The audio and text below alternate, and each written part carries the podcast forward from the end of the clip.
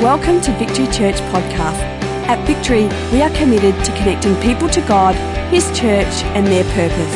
For more information, visit victorychurch.net.au. Now prepare your heart to hear a word from God today. This morning, I have the, uh, the privilege and the pleasure of continuing our I Am series. We're up to week number five. And uh, may I remind you, all of our messages are available for free download on our website or via iTunes. And uh, if you've missed any of the previous four messages, I encourage you to get that. But today, our fifth installment of the I Am series, we're going to look at Jesus, I am the light of the world. Now, we've said all the way through this series when you know who Jesus is, you'll know who he's calling you to be. And we find in John 8 and verse 12, it says, When Jesus spoke again to the people, he said, I am the light of the world. Whoever follows me will never walk in darkness, but will have the light of life. And this is a theme that repeats itself throughout the Bible. It's echoed again in John 9 verse 5, and it's in more detail in John 1, verses 1 to 5. And so in John 1, it says, In the beginning was the Word, and the Word was with God, and the Word was God. He was with God in the beginning. Through him, all things were made. Without him, nothing was made that has been made. In him was life, and that life was the light of all mankind. The light shines in the darkness, and the darkness has not overcome it. Let me give you a little bit of context here. When Jesus said, I am the light of the world, that is some 2,000 years ago. So there were no LEDs, there wasn't any of this, no projectors, no compact fluoros, no incandescent bulbs, no nothing. When Jesus said, I am the light of the world, there was one source of light fire. There was the light that comes from the sun, which we know is caused by fire. There was candles. There was torches, you know, the ones burning on the end of a stick. There were lamps. There were lanterns. But essentially, when Jesus said, I am the light of the world, we're talking about fire. And so, to really understand what Jesus meant when he said, I am the light of the world, let's look at some of the things that light does. So, the first thing this morning light captivates. I don't know about you, I love camping. I love getting bush. I love getting remote. It's, for me, God speaks to me when I go camping. For those of you, I, I, look, I realize that camping's a polarizing thing. You love it or you hate it. You don't get in the middle. And so, for those of you who hate it, that's okay. You're allowed to be wrong. It's okay. But personally, I love it. I love going bush getting away from the artificial light. Because when I get there and I sit in my deck chair and I look up and I see the moon and the stars and the, the whole infinite array that is the heavens, God speaks to me because it captivates me, it captivates my attention. And you can't go out there and sit in your deck chair and look up without having a campfire. And again, I could spend hours looking into a campfire. The red coals at the bottom glowing brightly, the flames, the blue, the yellows licking around the wood. As it burns, the wood shifts and you get sparks fly up, more coals. There is something about light that captivates us. There's something about light that grabs our attention. And when Jesus said, I am the light of the world, Jesus was saying, I captivate. And if you look at the stories in the Bible, you can see that that's actually true. Children ran to Jesus, crowds followed Jesus. And yet, at the same time, as this crowd comes, Jesus would care for individuals within the crowd. People were drawn to Jesus, people were captivated by Jesus. It was never dull around Jesus.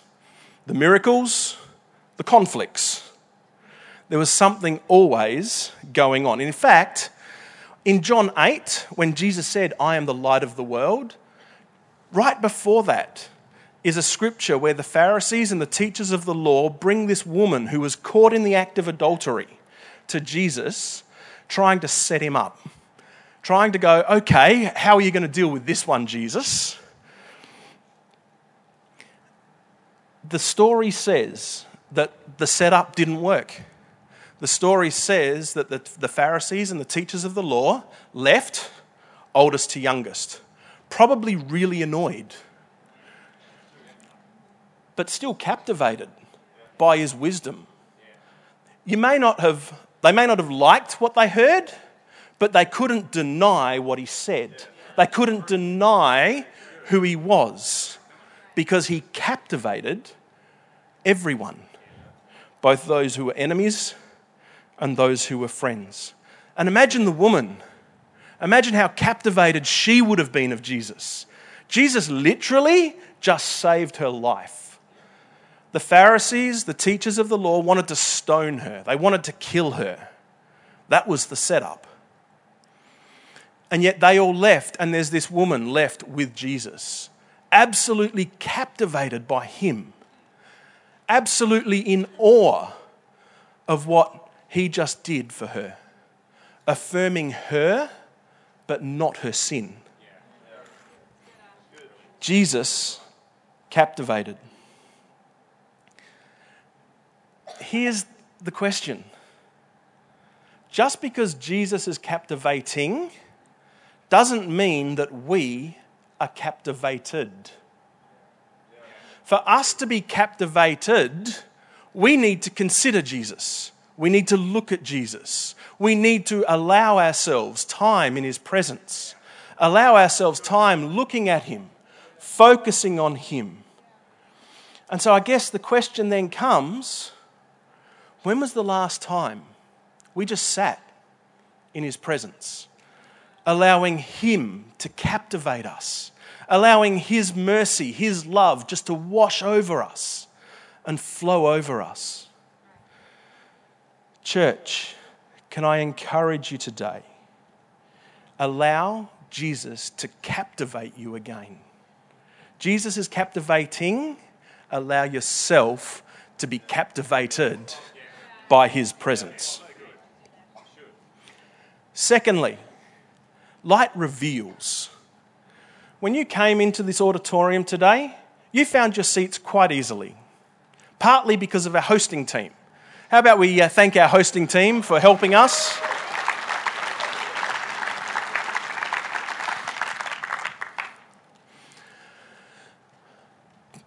As you came in this morning, you found your seats quite easily, also because the lights were on. Because the lights revealed where those seats were. Now, just when the lights go off doesn't mean the seats all move. All right? The light just reveals what's already there. And so as you walked into this auditorium, you were able to see seats. You were able to see if someone else had saved a seat. You were able to maneuver around the auditorium. You were able to say good day to people because the light reveals what's already here.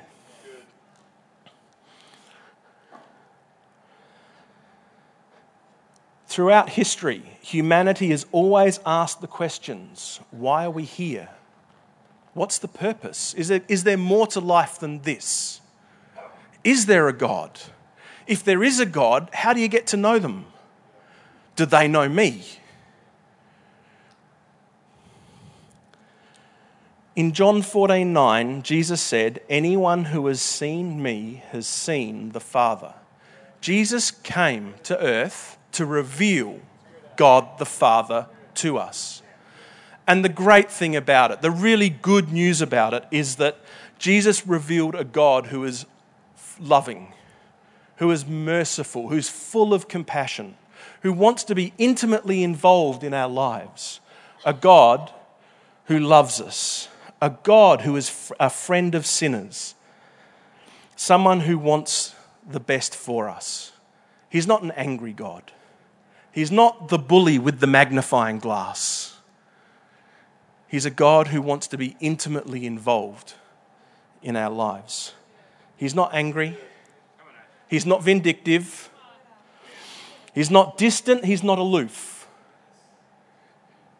He knows you. He knows what you're facing right now. He knows your struggles. He knows your fears.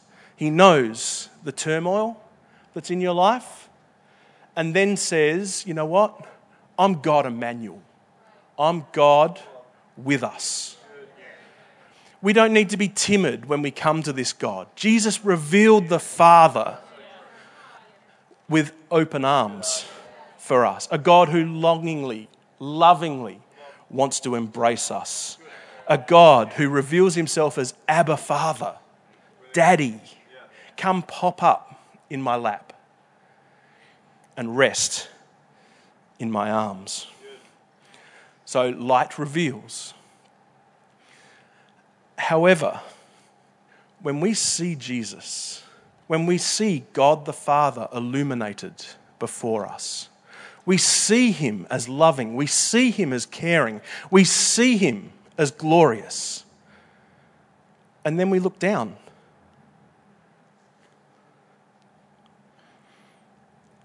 And we realize, you know what? God is love. But I'm not that loving. The same light that reveals God reveals us. We look up, we see God and He's caring and He's merciful. And then we look at ourselves and we go, hmm, not so caring, not so merciful. It's the same light. It's the same light because light reveals. It doesn't choose what it reveals, it just reveals. It just shows what's there. The problem is, is that when we look down and we see ourselves and we see that we're not quite as good as that, it's confronting. We don't like it. Our natural reaction is to get out of there, to run, because we don't want to see that. Which then begs the question if it's confronting, if we feel exposed, why does God do that anyway? Why does Jesus point that out to us? In Romans 6:23, it says for the wages of sin is death, but the gift of God is eternal life in Christ Jesus our Lord. Why does God reveal it? Because that thing, that hatred in me, that fear in me, that pride in me, that envy in me, that carries a death sentence. And so it needs to be revealed so that it can be dealt with. You see, sin is to the soul what cancer is to the body. If you have cancer and you don't know about it, it's not going to go well for you. But when cancer is diagnosed, a treatment plan can be put in place. And when there's a treatment plan in place, there's hope for the future as it's dealt with. Sin is to our soul what cancer is to our body. When that hatred in me is shown, when that fear, that envy in me is shown, it's God saying, you know what? That thing, I can heal that. When you stand in the light of Jesus and you see his glory and his majesty, what's revealed in us is for our good. What's revealed in us is for our growth. What's revealed in us is to lift that death penalty from us. And so we need to allow ourselves to stand in the light. Because Jesus is magnificent. God is amazing. And just because we're not quite as good or we're not quite as amazing doesn't mean that we shouldn't stand in the light. It just means that God is revealing something in us that He wants to deal with.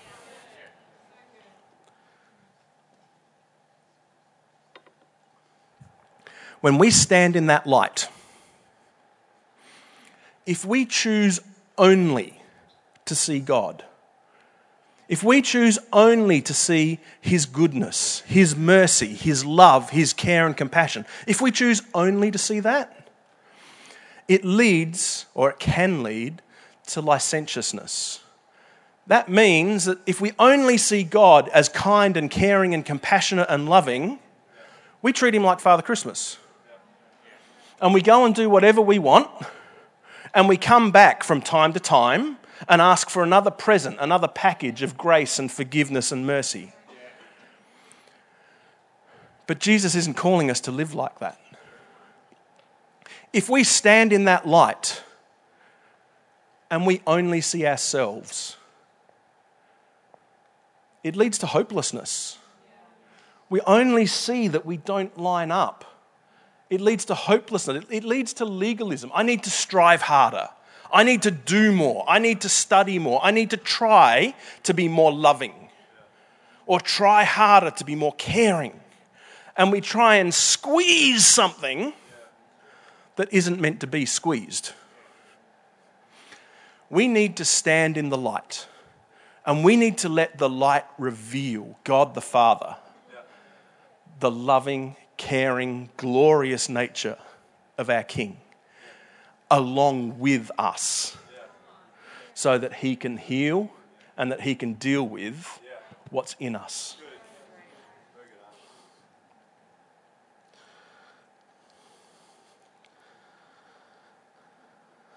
So, light captivates, light reveals, and light guides. Light's always been used to guide. If you go back to the Old Testament, the Israelites were wandering around in the desert. They had a pillar of fire before them to guide them. But even in a modern day context,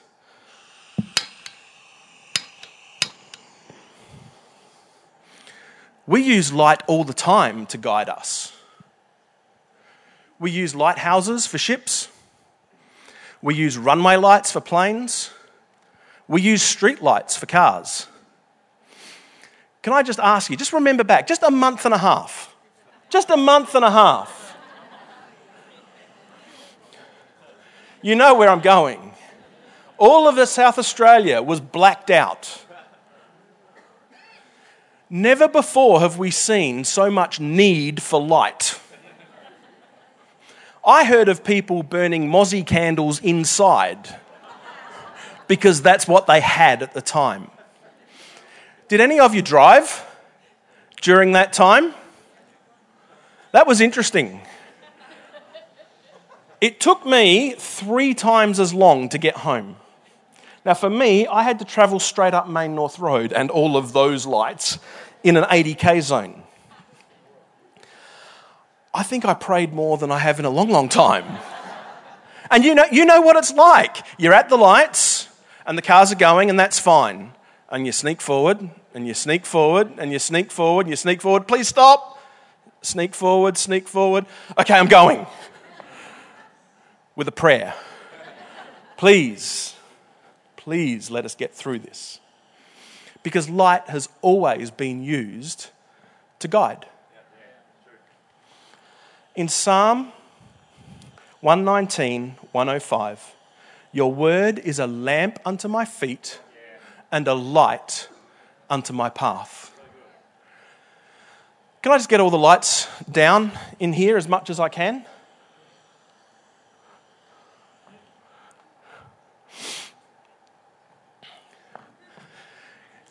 House lights off. There we go. So, here I have my lamp unto my feet. You probably can't really see me all that well, although there is still a bit of light around. But I can see enough. I can see that right now I'm on the edge. All right? Because I've got a lamp under my feet. I can come back here and I can see the drum kit. I can avoid that. That's fine. I can come over here, I can avoid the keyboard, that's not a problem because I've got a lamp under my feet.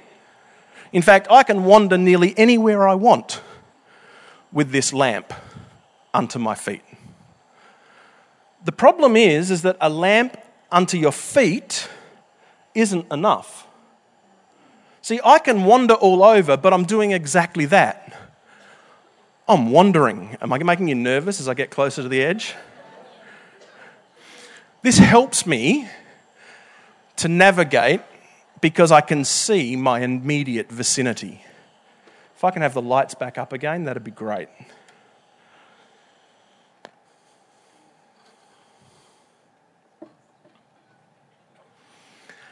The lamp unto my feet helps me not stumble. It means that I can move around and not trip over things. The problem is, is that I've got no destination. I need a light on the horizon. I need the light to my path so that I can have a point that I'm aiming at.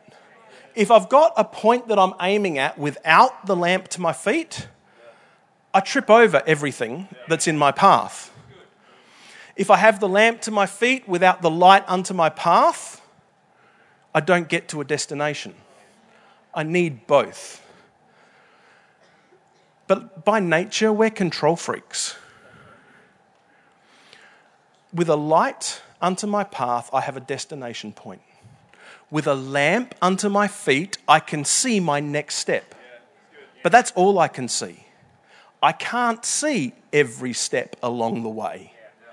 But the reality is, is that I don't need to. The lamp unto my feet reveals my next step. And provided I keep taking my next step towards the light on my path, I will reach my destination. The good news, church, the good news. Our destination has been set. The Bible says that the goal of our faith is Jesus Christ Himself. That's the point on the horizon that we're aiming at. And so all we need to do is make sure that we're continuing to take that next step towards the goal of our faith. You don't need to know every step along the path. You don't want to know every step along the path. You just need that destination point and you need your next step. So, light captivates, light reveals, light guides, and fourthly, light transforms. I mentioned before about the weather is just crazy at the moment. Like we've, we've barely struggled into spring at best. But I can tell you one thing that knows it's spring the weeds in my backyard know it's spring. The flowers are starting to push through. My dog knows it's spring. He's up and active and out there. And, and let's face it, you know what? Your bodies know that it's spring too. You know it's not right at the moment, it's a bit weird, but you know that it's spring. And we know that because light transforms. The very first words that we have recorded in the Bible of God speaking let there be light. Why? Why let there be light? Why was light the first thing that God created? Because light is needed for life. Why? Because light contains power. Light has power. The plant life needs the light to photosynthesize and make the nutrients that it needs. The light is needed for life. Without the light, we wouldn't have the plants. Without the plants, everything else goes downhill real fast.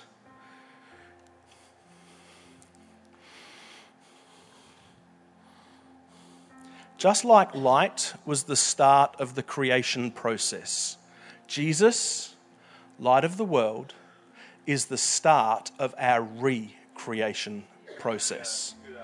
Religion, over years, centuries, have tried to inject life into spirituality. But all you end up with is rules and regulations because Jesus himself needs to inject the life into the recreation process.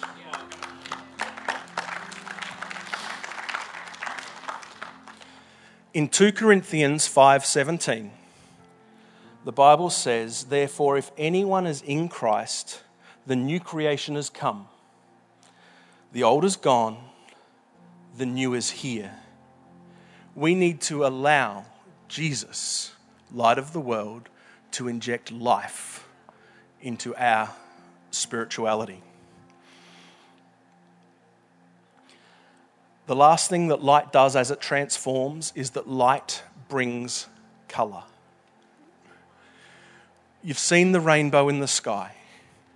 The rainbow can only appear in the sky is because all those colours are already in the light. And the mist and the rain just separates the colours out. Or you may have been at school and seen, done that experiment where you shine a light through a prism and the light spectrum appears. It's because the colour is already there, the colour's already hidden in the light. And when Jesus said, I am the light of the world, he's saying, I want to bring color to your life. I want you to have the best life possible. Won't you allow the light to shine? Not just to reveal the darkness and make it better, but won't you let the light shine on the good and help it to become the best? See, for me, by nature, I'm an introvert. I'm happy to sit at home. I'm happy with a book and my family, and that's great. To be honest with you, public speaking in the natural is not really my thing. But allow the light of God to move from good to best. Allow the light to come on in allow Jesus to bring the colour. Just as natural light captivates, reveals, guides, and transforms our natural world, Jesus does the same in our spiritual world. Just as in our natural world, we can choose to keep the lights off, the blinds drawn, and our eyes shut we can do the same in our spiritual world. Church, can I encourage you today? We're going to spend a few moments in worship right now. Throw the blinds open on your spiritual life. Open your eyes. Turn the lights on. Allow Jesus, the light of the world, to come and captivate us once again. Amen. Thank you for taking the time to listen. If you have any questions, please email us at admin at victorychurch.net.au.